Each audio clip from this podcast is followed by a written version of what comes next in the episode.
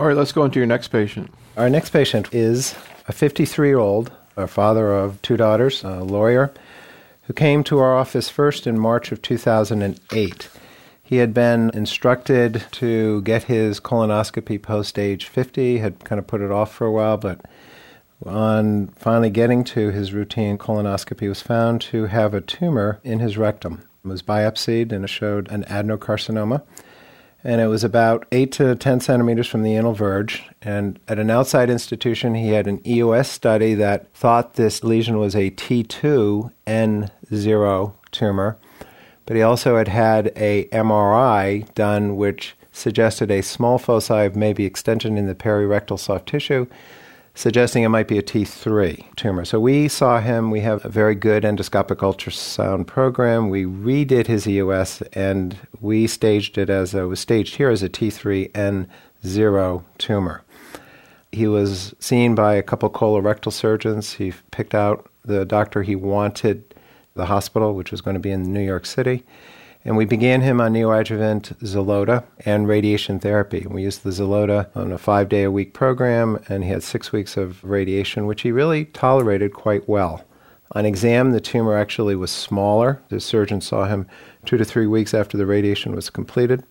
And six weeks later, he underwent a mesorectal excision laparoscopically with a temporary ileostomy. And his pathology showed significant downstaging of the tumor. There was a chemoradiation therapy effect noted by the pathologist. Uh, it was still tumor that was staged as a T3, and 13 lymph nodes were sampled, and three lymph nodes showed microscopic cells. So, postoperatively, he was a T3N1, and he came to us for additional therapy, which he received an additional four and a half months of Folfox chemotherapy, which he did very well with.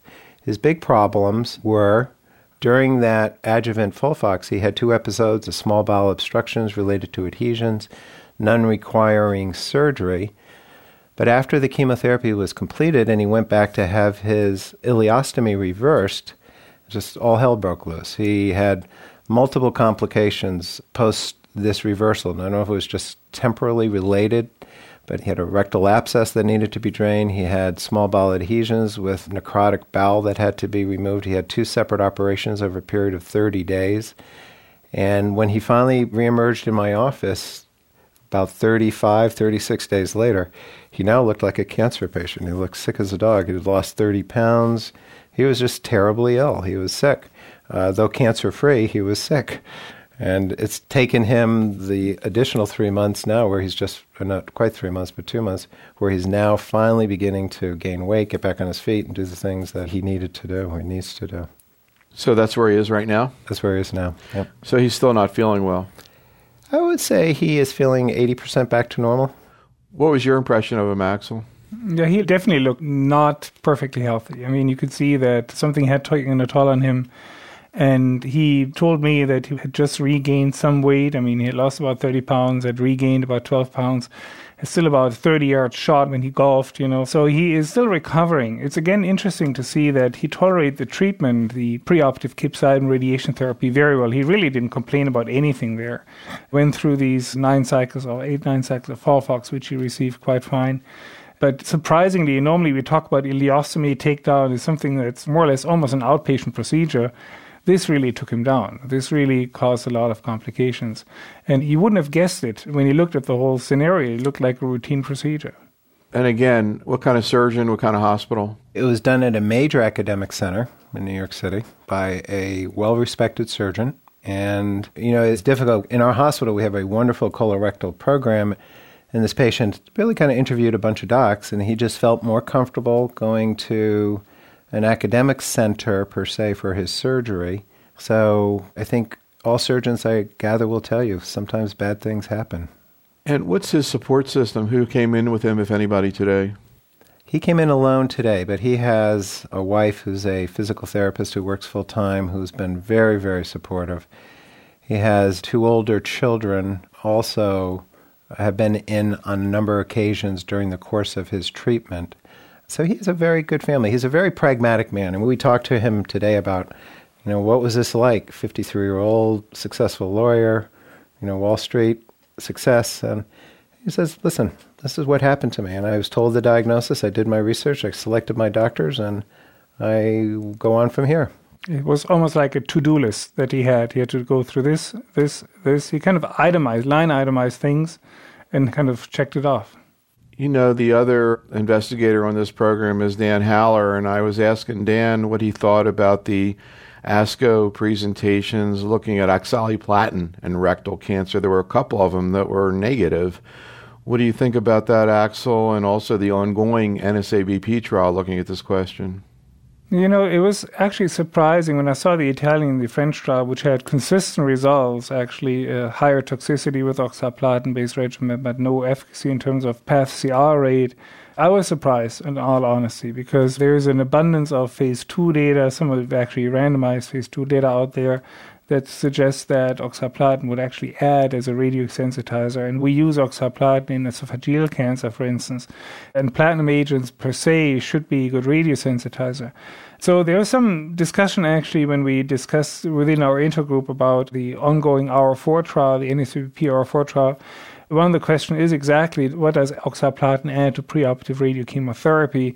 The other question is capecitabine really a substitute for 5FU, which a lot of us take for granted actually. So I don't expect any kind of novel ideas out of that. So keeping in mind that the NSABP trial has almost completely accrued the patient that is needed for the trial, these 1,400 patients, I don't think there is a need to stop this trial at this point in time.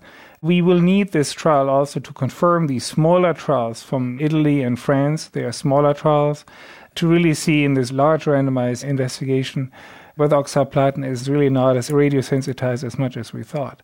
I agree with you. The data were not as intriguing as we thought. Not at all. I mean, quite disappointing.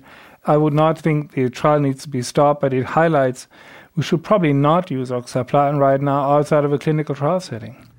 Yeah, I guess even before that, I know that there were a fair number of people who were utilizing it. A lot of times, larger tumors, younger patients. Dan, had you used any neoadjuvant oxali in this situation? I actually have, Neil. I have had one patient who I've treated, and and it was actually a couple years ago after the phase two trial at ASCO GI that showed, I think, a close to 29% complete response rate. And it turned out my single patient had a complete response, which I think, as a medical oncologist, a complete pathologic response is a wonderful thing to see with our neoadjuvant programs. Curiously, is the data still standing up that your path CRs, outcome, survival, much better? Oh, yeah, they do much better, which could be also related to the fact that they respond to treatment. I mean, you follow these patients up with post-operative chemotherapy, and there's one of the questions that constantly comes up when patient has a PATH-CR after neoadjuvant radiochemotherapy, let's say a T3N1 tumor by EUS, then the tumor is gone after radiochemotherapy. Should this patient receive post-operative chemo? And of course, I mean, these patients have shown to be sensitive to chemotherapy and radiation treatment. The question would rather be, if a patient has no response at all or progresses on neoadjuvant radiochemotherapy, should you give chemotherapy afterwards? But again, there's actually, we should mention another trial that's ongoing, an ACOSOG trial, which uses capecitabine oxaliplatin in T2 tumors, with the idea that you might be able to spare these patients a resection or, let's say, an APR and get away with local excision, which I think could be very important for these patients. And these data will be analyzed very soon, and preliminary results are actually quite encouraging.